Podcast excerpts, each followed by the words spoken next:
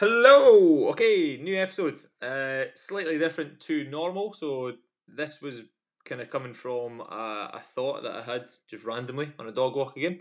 Um, so we've come out of lockdown or two lockdowns in the last space of the last year, where most of us have had no access to a gym, uh, maybe little to no access to kit as well. Um, and we've kind of find our, we've had to find ourselves adapting to probably home workouts, or we've maybe just not done anything. So everybody has those kind of slightly different preferences. Uh, and the question popped into my head that if you could have, originally it was one, but then that was maybe a bit too difficult. So it, uh, on three, so that's what I kind of settled on. So if you could have three movements or three exercises for the rest of your life, you couldn't change them out. Um, you could only do those three in order to stay fit. What would they be?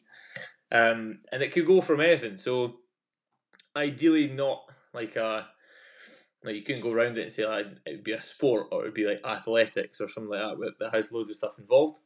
Um, the idea was essentially you pick three exercises, so three three movements that you could uh, you can do any sort of variations of them, but you it had to be those ones um, for the rest of your life. So thinking wise, everybody might be slightly different. So if you're listening to this one, you might have uh, a couple of things shooting to your mind already. So you might be kind of in love with the barbell side of things. So you might have like your your your standard kind of bench, deadlift, back squat, something like that. Um, you might be on the kind of opposite side of things. So it might be like a take a triathlon for example. So run, bike, swim.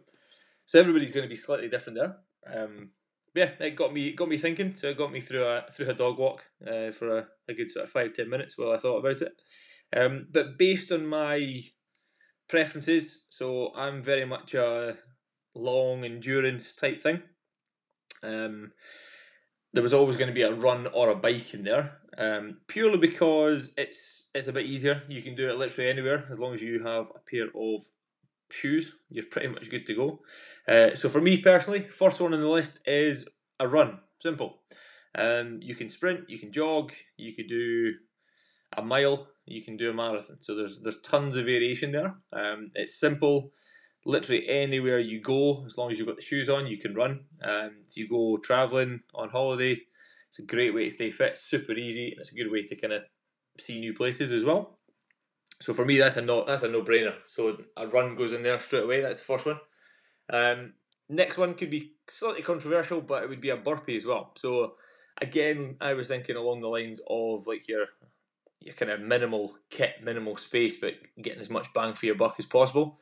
So I did want to throw in like sort of your pull ups and your push ups and things like that, but I thought with a burpee, you're still going to activate the upper body to some degree. Um, loads of variations in there as well. So we can, you know, throw in body weight burpees. We can throw in burpee, you know, over stuff. You can throw in burpee tuck jumps or whatever it is. But if you throw in a burpee there, um, again, one of the most devastatingly effective workouts I've ever done is seven minutes of burpees. Simple. Okay, there's nothing fancy to that. But again, if you're anywhere in the world, you just need some space to lie down on the floor, get back up again. So burpees, it's a no-brainer, yeah. Uh, it works for everybody. And then my third and final one, purely because it's one of the most necessary movements uh, as a human being, would be a good old fashioned squat. So no extra weight in there, just a good old fashioned body weight squat. Um, again, regardless of where you are in the world, uh, if you want to smash out some of these, you can. It's fine. Um, but any point in life, we still need to be able to squat. Okay, so whether it's uh, in a gym or whether it's at home, where you sit on the couch, stand up again. Any point in life, we need to be able to sit down, stand up, i.e., squat. Simple. Um, on top of that, if you're looking for something slightly different, um, a different way of thinking about it, just off the top of my head, a couple of years ago, uh, I had the dilemma of a tub of celebrations in front of me just before Christmas. Uh, and I googled how many squats you would need to do to burn off a celebration. Um, re- I realised I could do that in a minute or pretty close to it. So then my uh, my goal was a 10 minute EMOM of 10 celebrations with that number of squats. I think it was about 50 squats or something in a minute. Easy peasy. That was the goal. Uh, so have a we think about that? There's uh, there's food for thought. Feel free to get in touch as well uh, through the old socials. What three movements, if you had the, the three for the rest of your life, what three would you pick and why? Go for it. Have a good week.